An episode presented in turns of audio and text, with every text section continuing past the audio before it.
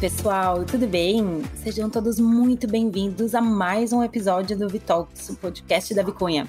Eu sou Lola Botti, o Hunter e uma das hosts do programa. Antes de dar início a mais um episódio, eu gostaria de convidar a todos vocês para interagir com a gente através das nossas redes sociais. Vocês já seguem o nosso arroba Brasil lá no Instagram? Vocês podem seguir e também mandar DM pra gente com sugestões, pautas, que a gente possa conversar aqui no Vitalks. E como não poderia ser diferente, hoje estou aqui com a minha parceira, Carol Pasternak, jornalista e produtora de conteúdo da Vicunha. Oi, Carol, tudo bem por aí? Oi, Lola. Olá, ouvintes. Tudo certo por aqui? Obrigada, espero que com você também. No episódio de hoje, a gente vai falar sobre moda e inclusão, acho que é um tema muito interessante. E a gente vai trazer alguns projetos, né? Vamos tentar trazer alguns projetos que estão aí revolucionando a indústria da moda como um todo. Então, para algumas pessoas, a moda é vista como algo luxuoso, caro e até inacessível, né? E talvez elas estejam certas. A indústria da moda ainda é majoritariamente direcionada a um público elitizado, já que ela surgiu assim, a burguesia muitas vezes usava nas roupas que eram criadas para se diferenciar de outros grupos para mostrar poder e daí que a roupa para de cumprir apenas a função de vestir. Isso mesmo. Mas a gente sabe também que desde os primórdios, se existe uma hegemonia, existirão então movimentos opostos. Aliás, a moda, como nasceu, não é a mesma que a gente tem hoje. E isso só foi possível graças a muitos movimentos contra a cultura que trouxeram das margens inspiração para criações. Daí a gente vai longe, conectando moda, rebeldia, manifestação de cultura e assim vai. Se a moda pode ser elitista, ela também pode ser revolucionária. E daí nascem os mais incríveis movimentos, que buscam se inserir e se apropriar destes lugares, usando a moda como ferramenta de resistência e inclusão, por meio de projetos e movimentos que trazem o lado social à tona. Um deles é o projeto Sankofa, fundado em 2021 pelos coletivos Vetor Afro-Indígena, na moda e Pretos na Moda. O projeto foi criado com o objetivo de racializar a semana mais famosa de moda do Brasil. No ano passado, eles foram responsáveis por levar sete marcas de empreendedores racializados ao São Paulo Fashion Week, aumentando em 25% a taxa de participação de grifes comandadas por estilistas negros no evento.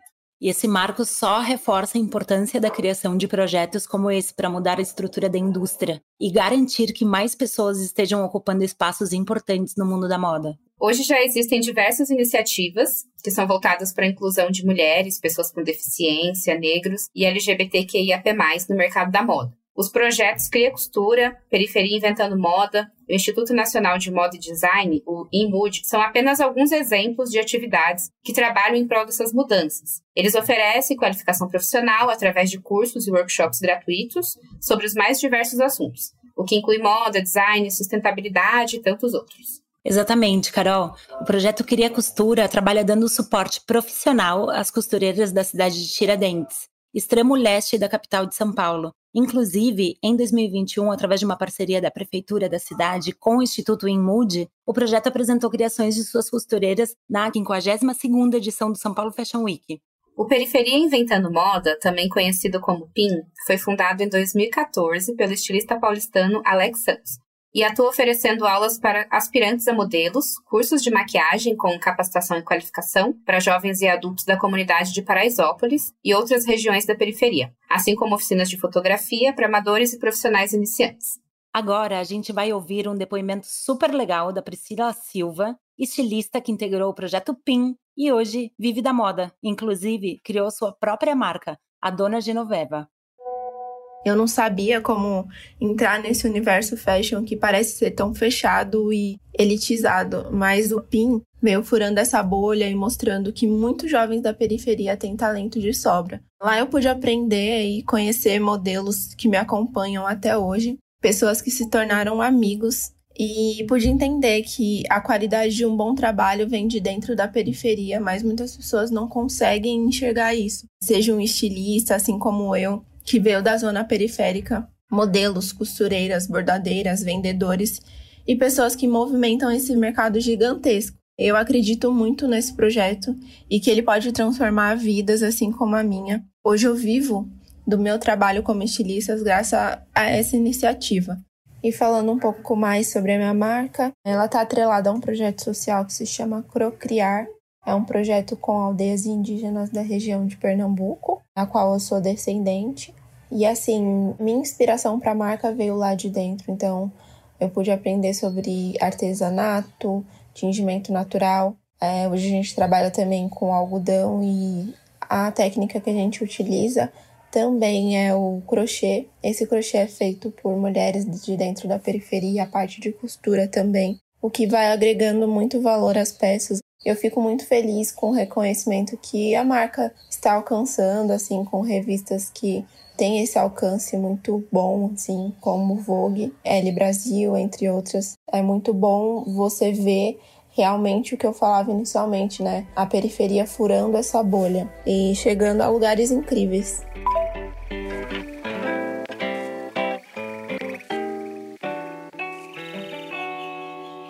Além de todas essas realizações, no ano passado, o PIN promoveu uma agenda de cursos e oficinas voltados para empregabilidade, empreendedorismo e geração de renda na área da economia criativa com foco em moda. Todas essas iniciativas incríveis só nos mostram quanto ainda é necessário que haja essa mudança no setor, para que cada vez mais a gente possa ter uma moda plural, sustentável e diversa, que é o que todos nós queremos, né?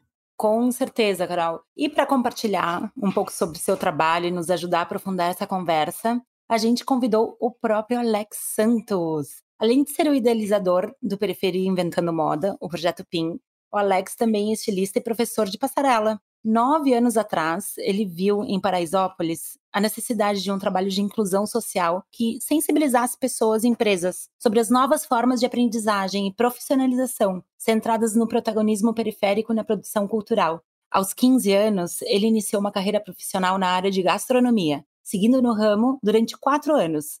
Em 2013, ele se identificou como estilista e procurou um curso de corte e costura na comunidade de Paraisópolis. Após o curso, ele ingressou na universidade para dar continuidade à sua formação como estilista e segue por esse caminho até hoje. Formado em design de moda pela Universidade Anhanguera, ele já expôs seus trabalhos em diversos eventos como Osasco Fashion Week, Interior Fashion Arts, Congresso Internacional de Negócios de Moda e atualmente na Casa de Criadores. Alex, seja muito bem-vindo. É um super prazer te ter aqui no Vitalks.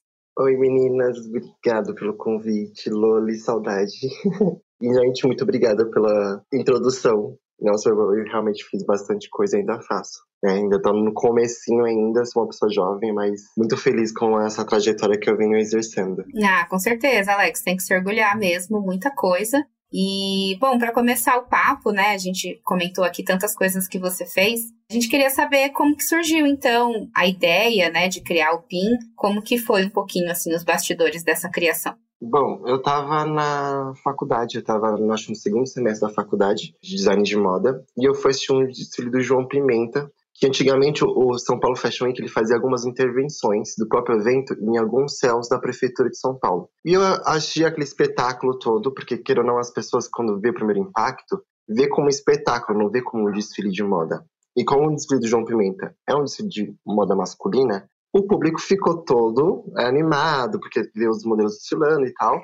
Só que eu, eu senti a necessidade que uma das perguntas que um dos alunos fizeram que era, acho que ele não era de Paraisópolis, era de Heliópolis. Ele perguntou pro João Pimenta por que, que um, um desfile de grande porte, São Paulo Fashion Week, e de alfaiataria não vai diretamente para a periferia, para pessoas que não têm acesso à informação da moda. Aí o Paulo Borges falou assim: se vocês não sabem, a moda sai da rua e volta para a rua. Por mais que ele tenha respondido aquilo, a pergunta, para mim não foi o suficiente. Porque, por mais que a moda tenha todo esse movimento que sai da rua ou vai para a rua, ou é do asfalto e depois do morro, eu acredito que tem muito mais do que isso. Uma semana depois desse desfile, eu fiquei pensando em algumas formas de fazer algo diferente. E foi onde eu sentei com a minha coordenadora da faculdade na época perguntei para ela se de repente podia fazer uma exposição de roupas da faculdade aqui em Paraisópolis. Seria a primeira intervenção de moda a levar para uma periferia. E ela gostou da ideia, achou um, um desafio, ainda mais para ser Paraisópolis, onde todo mundo tem aquela carga caótica que todo mundo está falando. E ela falou assim: você podia fazer algo melhor do que só uma exposição, porque as roupas já estão prontas, né? Então vocês fizeram. Por que não você dar vida a essas roupas? Por que você não fazer um desfile? Mostrar de fato um desfile de moda na periferia. E eu gostei da ideia, ela me deixou mais empolgada ainda, porém eu fiquei um pouco pensativo em não contratar modelos de agência, não usar o mesmo critério que o evento onde eu assisti cometesse. Né? Por mais que eram tudo equipe profissionais, eu falei assim, não, acho que tem que ser algo diferente. Tem que ser pessoas comuns, pessoas que nunca tiveram acesso a essa informação, pessoas que sempre sonharam em ser modelo, mas tiveram frustrações por agências de modelo. Eu acredito que isso foi um grande start para mim. Aí teve um desafio: quem vai ensinar essas pessoas? Da onde eu vou recrutar essas pessoas? Fui colando panfleto nos postes, fui de boca em boca e fui arriscando. O Céu Paraisópolis foi o primeiro lugar onde abriu a porta para mim. Eu já tinha feito algumas intervenções artísticas antes de entrar na moda no Céu Paraisópolis e foi onde eu pensei, é o local onde eu quero fazer essa primeira intervenção de moda. E foi onde eu fiz. Abril foi, tive a ideia do, do PIN, maio foi o mês que a gente começou a fazer aula de passarela. Eu tive essa responsabilidade de dar aula de passarela porque não conhecia ninguém do mundo da moda. Então eu falei, vou ensinar o que eu sei. O que eu assistia no YouTube, o que eu assistia em vídeos, eu falei, vou botar em prática. A princípio só eram meninas que entraram. Mas aí depois os meninos, os namorados, foi levar elas para conhecer o curso, aí se interessaram, foi onde os meninos também começaram a ter esse start com a moda também. Pra gente foi uma grande surpresa, porque era uma coisa que é um tiro no escuro, né? Porque você vai mexer com sonhos de pessoas, pessoas que já tiveram esse sonho frustrados e não queria ter esse sonho novamente frustrado por outras pessoas. E pra gente foi um desafio imenso. Uau, que legal, Alex. E aí, daí então dessas aulas e tal, que foi ganhando forma e até chegar mais ou menos ao que é hoje, assim. Você sempre vai mudando um pouco. A gente fez a formação dos modelos em um mês, basicamente. Em junho foi a primeira edição do PIN. Na época ainda era Paraisópolis Inventando Moda, não era nem Periferia Inventando Moda. Mudou o nome devido à procura de pessoas de outras periferias de São Paulo. Né? Então a gente fez essa primeira edição do evento do PIN com a, parceria com a Anguera, com os alunos da Anguera que fizeram levar os looks. Outra ONG daqui de Paraisópolis, que é a ONG Florescer, que é da Nadia Bach, mãe da Karina Bach. E chamei o João Pimenta, que também foi outro desafio. Várias conversas, marcar com ele, explicar o projeto. Eu falei, João, eu quero fazer um editorial com as suas roupas. Só que assim, eu vou vestir pessoas comuns, não vou vestir modelos profissionais. Então, a minha ideia é pegar a sua roupa, que é de alfaiataria, e juntar com o contraste da periferia, né? O contraste da imagem, é, da fotografia. E ele ficou assim meio, né? Surpreso, mas tá bom, vou aceitar. E a gente fez o editorial. Quando ele olhou o resultado, ele não imaginou que seria tão perfeito. E ver o contraste da roupa dele de alfaiataria com o contraste da periferia. Aí foi o desafio. Eu falei, ó, tá, você gostou? Só que eu falei assim, eu quero fazer um convite para você. Eu quero que você leve um desfile seu para Paraisópolis. Lembrando que você não vai vestir modelos profissionais. Então, ser pessoas comuns, é, que não têm acesso a essa informação, que nunca tiveram a oportunidade que está tendo.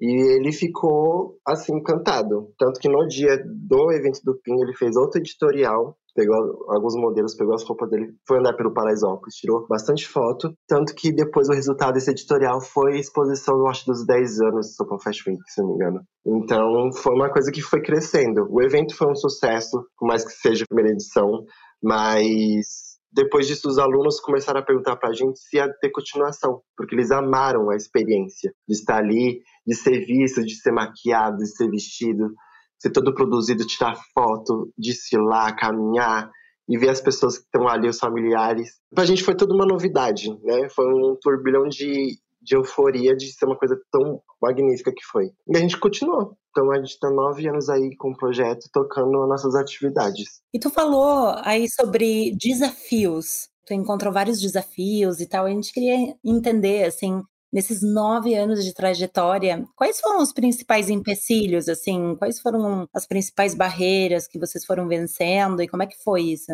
Bom, uma das principais que até hoje a questão assim, financeira, né? Porque o projeto não tem patrocinador. Então, todos os eventos que a gente faz do PIN aqui dentro do Paraisópolis é um pouco desafiador por questão de estrutura, iluminação, som, cadeira, alimentação, pensar em todos os detalhes de um evento de moda sem ter recurso nenhum.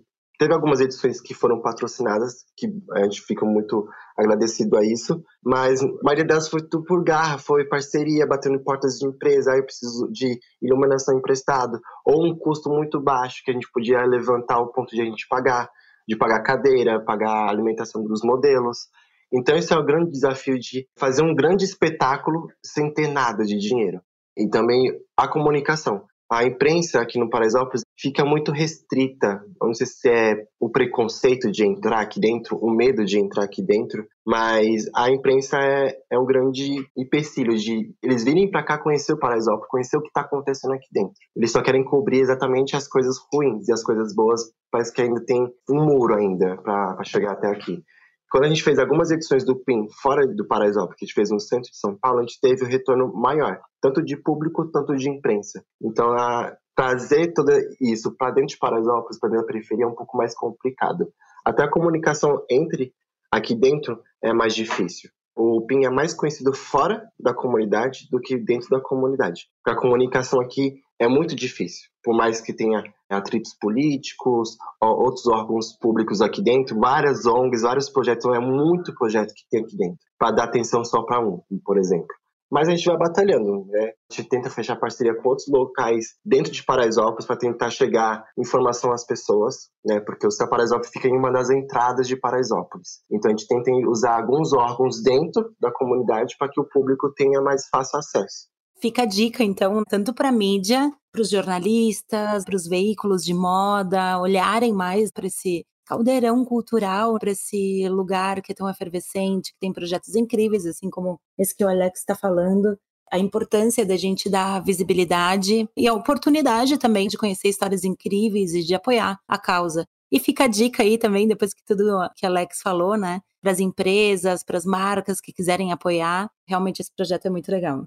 E, Alex, na introdução citamos alguns projetos aí na, na, área de moda e tal. Você contou um pouquinho do como começou o PIN. E, assim, para você, como que você enxerga a importância né, da gente ter esses projetos dentro da indústria da moda? Eu enxergo como já é tarde, né, para acontecer tudo isso porque eu acho que a informação de moda tem que ser mundial. Eu acho que todo mundo tem que ter essa informação, independente de classe social. A gente pensa que a moda é sempre uma coisa elitizada, que outras pessoas não vão ter acesso a essa informação. E hoje eu fico feliz porque hoje ver todos esses movimentos de outras ONGs, outros projetos sociais, são um reflexo do PIN né? Não é sempre glorificando, mas a gente é pioneiro do que a gente está fazendo. Então, acabou tocando outras pessoas para fazer projetos parecidos ou com a mesma potência e levar para outros lugares também. É bom saber que existe pessoas com o mesmo pensamento que o meu, que também querem levar essa cultura de moda para outros lugares também. E o bom está sendo reflexo não só na parte de modelos, né? Na cadeia criativa também. Então, hoje, despertar outros olhares, outras oportunidades para pessoas que tem esse despertar criativo, de ter sua marca, de mostrar a sua criatividade. Às vezes nem ter sua marca, mas só de montar um desfile, de ter essa noção de você mostrar para essa pessoa que ela pode sim ser protagonista da vida dela, independente qual área da moda que ela vai atuar. Então ela pode exercer todas essas funções. E eu fico realmente muito feliz de saber que o PIN despertou isso em várias pessoas que está chegando, acho que no Brasil inteiro tem um projeto social voltado para moda. Sim, e mostrar que as pessoas têm possibilidades de escolha de trabalhos dentro de uma área que acho que sempre foi muito difícil e mostrar que agora é isso, você pode escolher, você pode ser o que você quer, o que você tem vontade. Acho que isso ajuda também a abrir os horizontes de possibilidades. E falando em transformação nesses nove anos tudo mais, tu deve ter visto já muitas histórias, né, Alex? Muita gente se transformando, a própria comunidade, né? E hum, quais são os principais impactos, assim, que tu pode observar na comunidade de Paraisópolis após a criação do PIN? Eu acho que na elevação da autoestima e no resgate da essência humana das pessoas da periferia. Esse foi um grande desafio e ainda é, né? De a gente chegar até a pessoa, a pessoa vir até o PIN, conhecer o projeto e ela permitir que a gente consiga transformá-la de alguma maneira. E nesses nove anos, eu acho que cada história que entra dentro do projeto que acaba modificando a própria comunidade. Porque a gente sempre andava em bandos, em grupos, enchia sempre para os bailes e a gente mostrava nossa personalidade, a gente mudava nossa roupa, nosso penteado, nossa maquiagem. E nisso as pessoas foram olhando pra gente e falou: Ué, o que tá acontecendo aqui? Pra você ter uma noção, aqui o cabelo crespo, depois que o PIN começou a fazer essa, esse trabalho, as pessoas começaram a assumir mais o cabelo, assumir quem são de verdade. Quando a gente começou a colocar trança no cabelo, ninguém usava nada. Depois de 15 dias, um monte de gente brotava de trança. Um monte de gente usava um look mais extrovertido. Até o look street mesmo, que é tão conhecido mundialmente, dentro da comunidade era diferente. Depois de a gente mostrar, estudar, trazer referências internacionais e botar em prática na, ali na rua, e as pessoas começaram a ver que alguma coisa tá, tá diferente, alguma coisa acontecendo aqui no Paraisópolis. E acabou influenciando que outras pessoas de outras comunidades também vieram por conta do baile. Pra você ver, o público é, é totalmente diverso. Antes não era um público mais fechado, um público que era só nas manias, na mesma rotina deles. E depois veio uma galera do nada brotando até o público LGBT também aumentou, porque a gente começou a mostrar quem a gente era, dar cara a tapa, sem medo do que podia acontecer, sem medo de alguém mexer, de falar alguma coisa, a gente permaneceu na nossa personalidade. E eu acho que isso foi influenciando muito.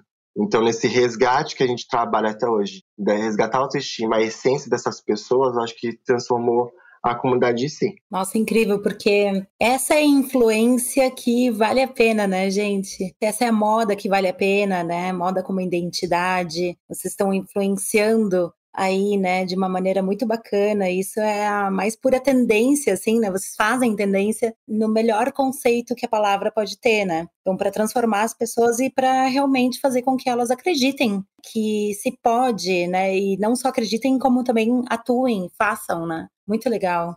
De ver as pessoas assumindo os seus corpos, entendeu? Que isso era um grande paradigma, é uma coisa muito fechada. As plus size não queriam assumir o seu corpo. Cada vestimento usava qualquer tipo de roupa só para se exibir ou para mostrar o seu corpo. E hoje elas conseguem se posicionar, assumir seu cabelo, sua personalidade. Eu vou usar roupa curta assim, eu vou mostrar meu corpo assim. Eu sou gordinha assim.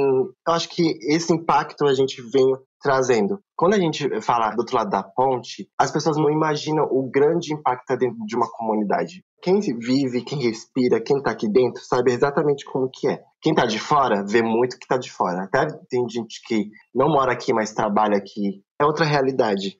E você vê que a favela é como se fosse um coração.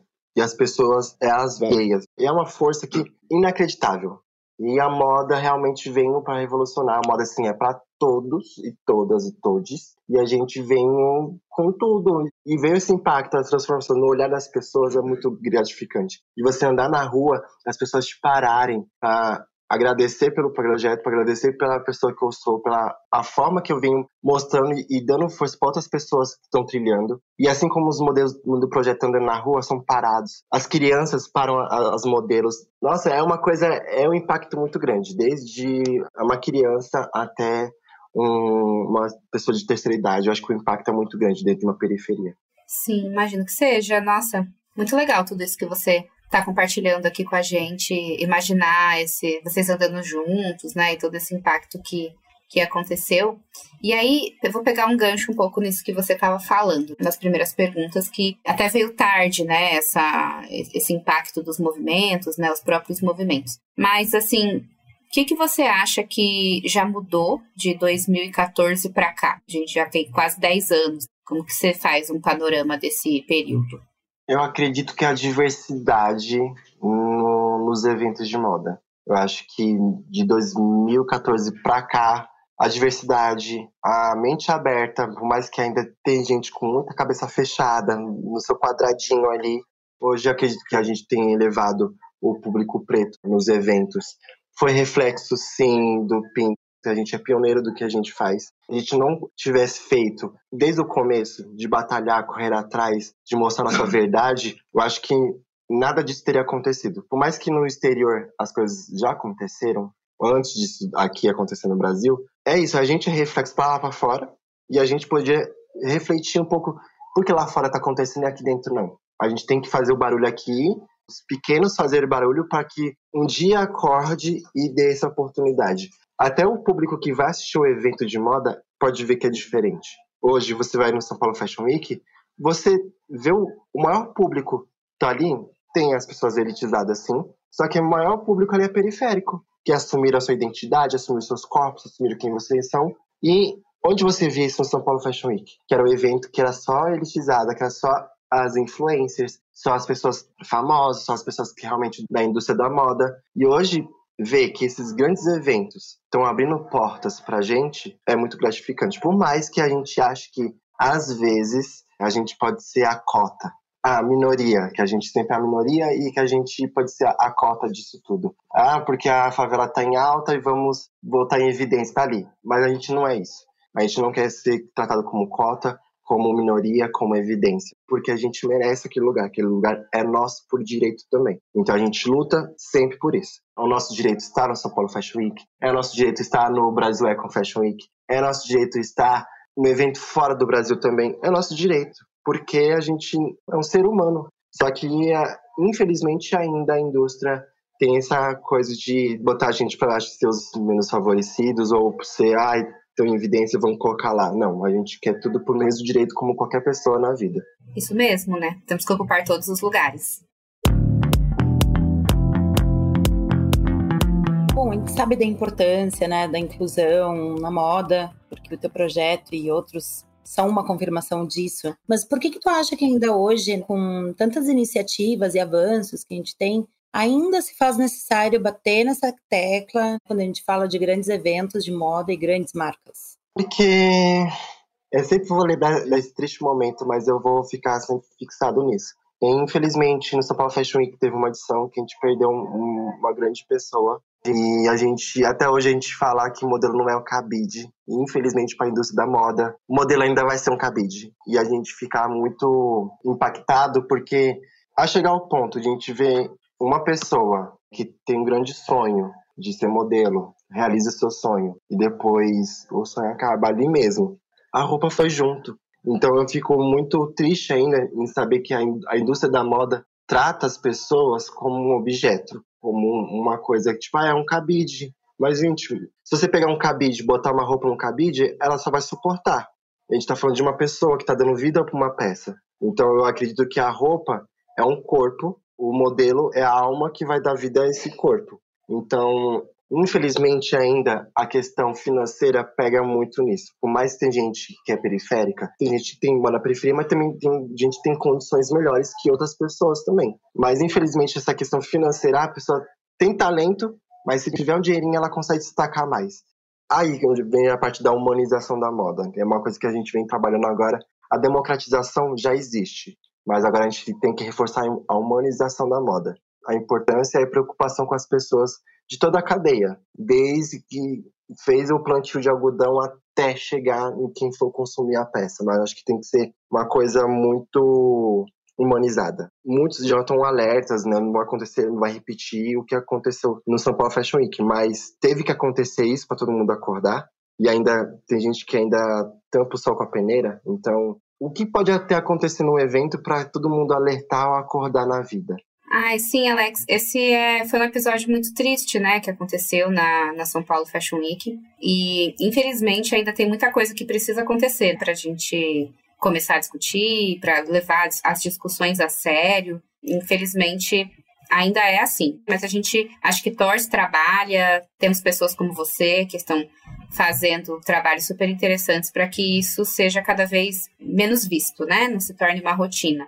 Mas não tem como a gente não falar que foi uma coisa muito triste. Nem, nem questão só os grandes eventos, mas acho que tem as próprias agências de modelo também. Não é simplesmente ah, a New Face e colocar na passarela sem um preparo, sem tipo nada. Acho que muitos modelos têm esse medo de ah, é o meu primeiro desfile. Mas ai, tanto nervosismo que às vezes o modelo escorrega, alguma coisa. E muitas modelos acabam perdendo a carreira por conta disso, por causa de um deslize que é a primeira vez que está pisando na passarela. Então acho que toda a agência tem que ter essa preocupação com a modelo. Não é só simplesmente a imagem da modelo, a imagem da agência, a imagem financeira. Acho que tem que trabalhar a imagem da pessoa em si. Por isso que a gente fala tanto do projeto PIN, esse trabalho de autoestima e essência humana, porque a gente começa a fazer um trabalho profundo. No começo do projeto, a gente tinha um psicólogo que a gente fazia uns trabalhos bem intensivos. A gente, tipo, deitava todo mundo no chão e a gente fazia toda uma retrospectiva. É uns exercícios que a gente fazia com os alunos que era para eles se auto é, se entenderem, se auto reconhecerem. Eu acho que toda agência tem que trabalhar isso. Mas tem um grande modelo ali do lado, você tem que trabalhar essa pessoa, é um diamante. Não é só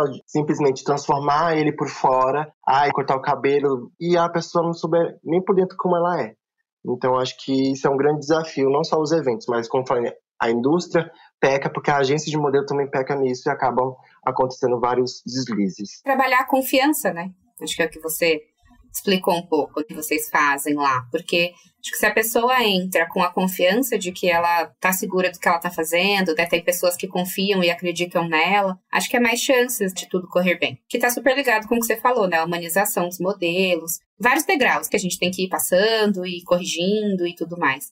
E também conscientizar esses modelos que não é fácil que é chegar onde que é. Por exemplo, na última Casa de Criadores, é, a gente fez um ensaio em parceria com uma agência de modelo e os modelos da agência, tipo, ai, tô cansado. Tipo, mano, você tem que treinar, você precisa treinar bastante para quando chegar no seu momento da passarela, você não fazer nada feio. É um trabalho de conscientização até próprios modelos achar que não é só glamour, não é só chegar na passarela, plá, deu e já era. Não, você tem, tem todo um trabalho não só o seu trabalho corporal, assim, o trabalho também que você vai entregar um trabalho de outra pessoa, que é o estilista. Você vai vestir uma roupa, você tem que conhecer o conceito da marca, o conceito da coleção, porque você vai vestir um personagem ali e você tem que fazer uma entrega. É uma coisa mútua. Você não vai pensar só por si, ah, eu só vou entrar na passarela e pronto, acabou. É uma entrega contínua, desde a sua entrega até a entrega da marca, até a finalização do, do evento. É, não, total, acho que é isso, né? Tá tudo amarrado, né? A gente não pode mudar só uma etapa do processo, né? Tem que se trabalhar para que o processo inteiro mude.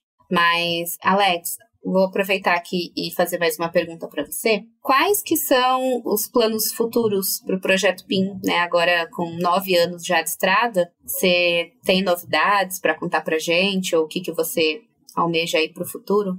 A ideia, eu quero ainda fazer a primeira semana de moda periférica de São Paulo. Eu acho que ainda não existe. A gente quer entrar no calendário da cidade, levar algumas coisas, igual o São Paulo Fashion Week fazia antigamente, de levar intervenções do seu evento para as, as periferias.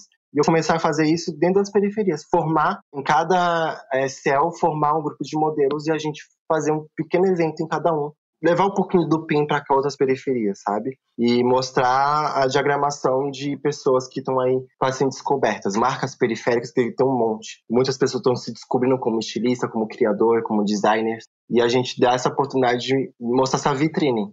O bom que diz que hoje o PIN acaba abastecendo os outros eventos. Tanto que hoje na Casa de Criadores a gente tem cinco marcas dentro do projeto que está dentro da Casa de Criadores. Que não foi fácil mas que a gente agora quer levar para outros eventos também, a gente quer atingir outros eventos também. Lindo demais. Agora, só antes da gente passar para o radar, que é o nosso momento de compartilhamento de referências, eu queria te perguntar como é que tantos os novos talentos acham vocês, assim como também as marcas podem apoiar? Bom, há muitas marcas e até mesmo as pessoas que querem estar no projeto entram em contato com as redes sociais e eu sempre comunico, converso com eles esse é o primeiro meio, né? Esse para redes sociais que a gente pode estar tá conversando. E quando tiver aula do PIN, a gente sempre divulga mais ou menos no, no Instagram. E as pessoas estão abertas a virem ter uma aula demonstrativa, ela ver, conhecer de perto o projeto. Muitos estudantes de universidades procuram o projeto para estudo. Então, acabam vendo o grande impacto que é o projeto. Que legal. Então, é o arroba é Projeto PIN, correto? Isso, correto.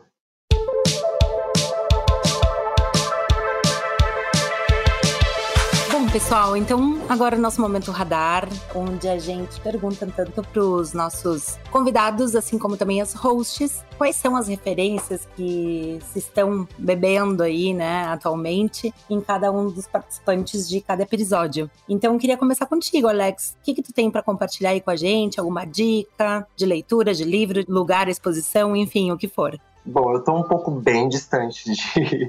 é, por conta da pandemia, eu acho que me afastei um, um pouco dessas coisas tipo, culturais.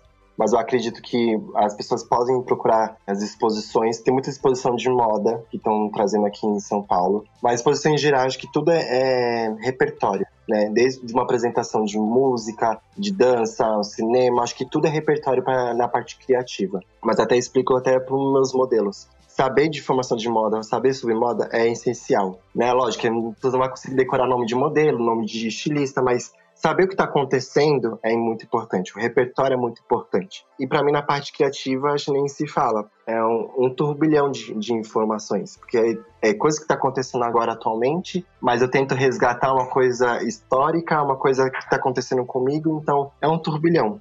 Mas eu sempre vejo que as pessoas têm que prestar muita atenção nas séries que está acontecendo, porque por mais que seja ficção, no fim de cada filme ou série tem uma mensagem. E essa mensagem é fundamental para o que está acontecendo hoje. E é muito estranho a gente ter esse feeling criativo que a gente lança tendências sem do nada, assim. Por exemplo, minha primeira coleção na Casa de Criadores, eu falei sobre um mundo pós-apocalíptico, pessoas usando máscaras. Depois de uns anos vem a pandemia e as pessoas, nossa, você prevê o que isso vai acontecer? Não, a gente não prevê, mas essa é uma coisa são despertares. É exatamente o repertório. Naquela época eu tava assistindo muito Mad Max.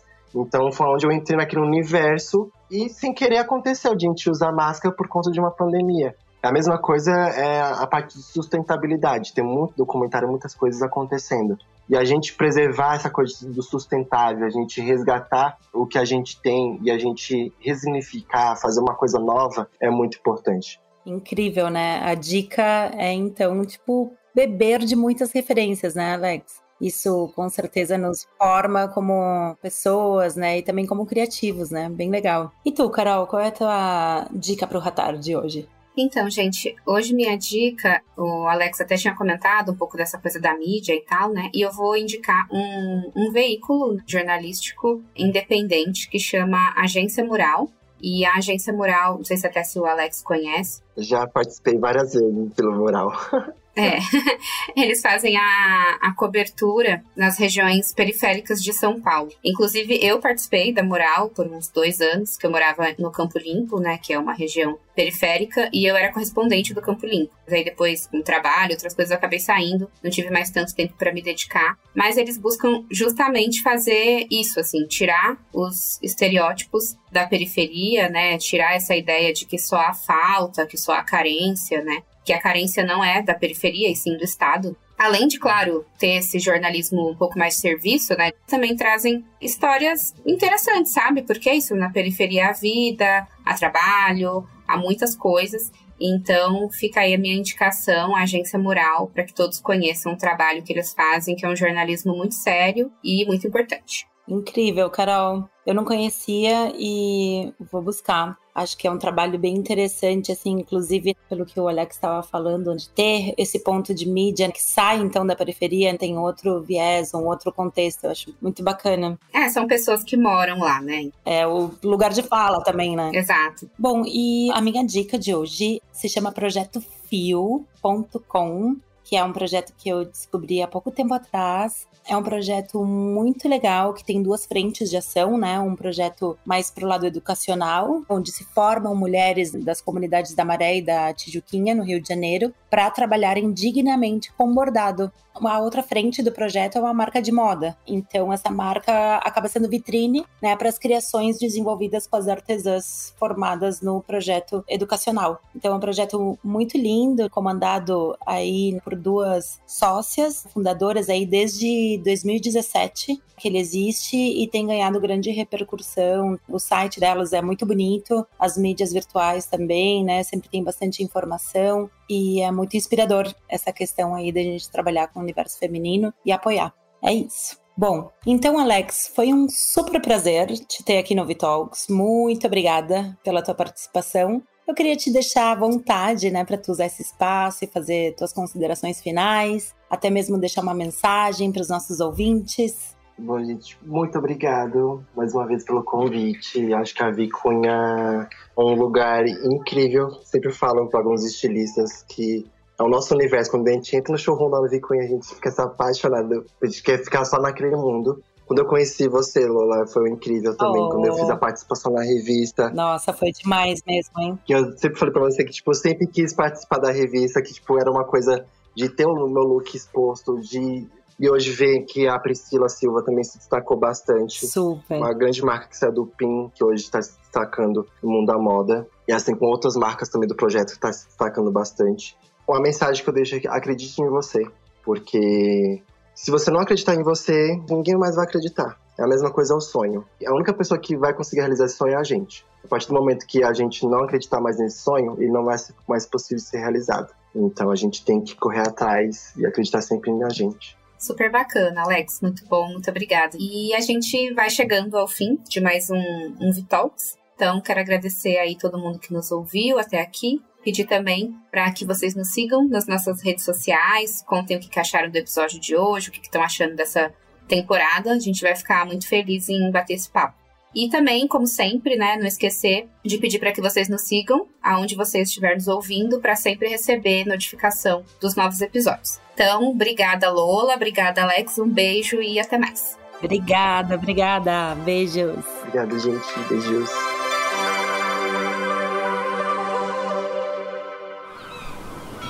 Este podcast foi editado pela Maremoto.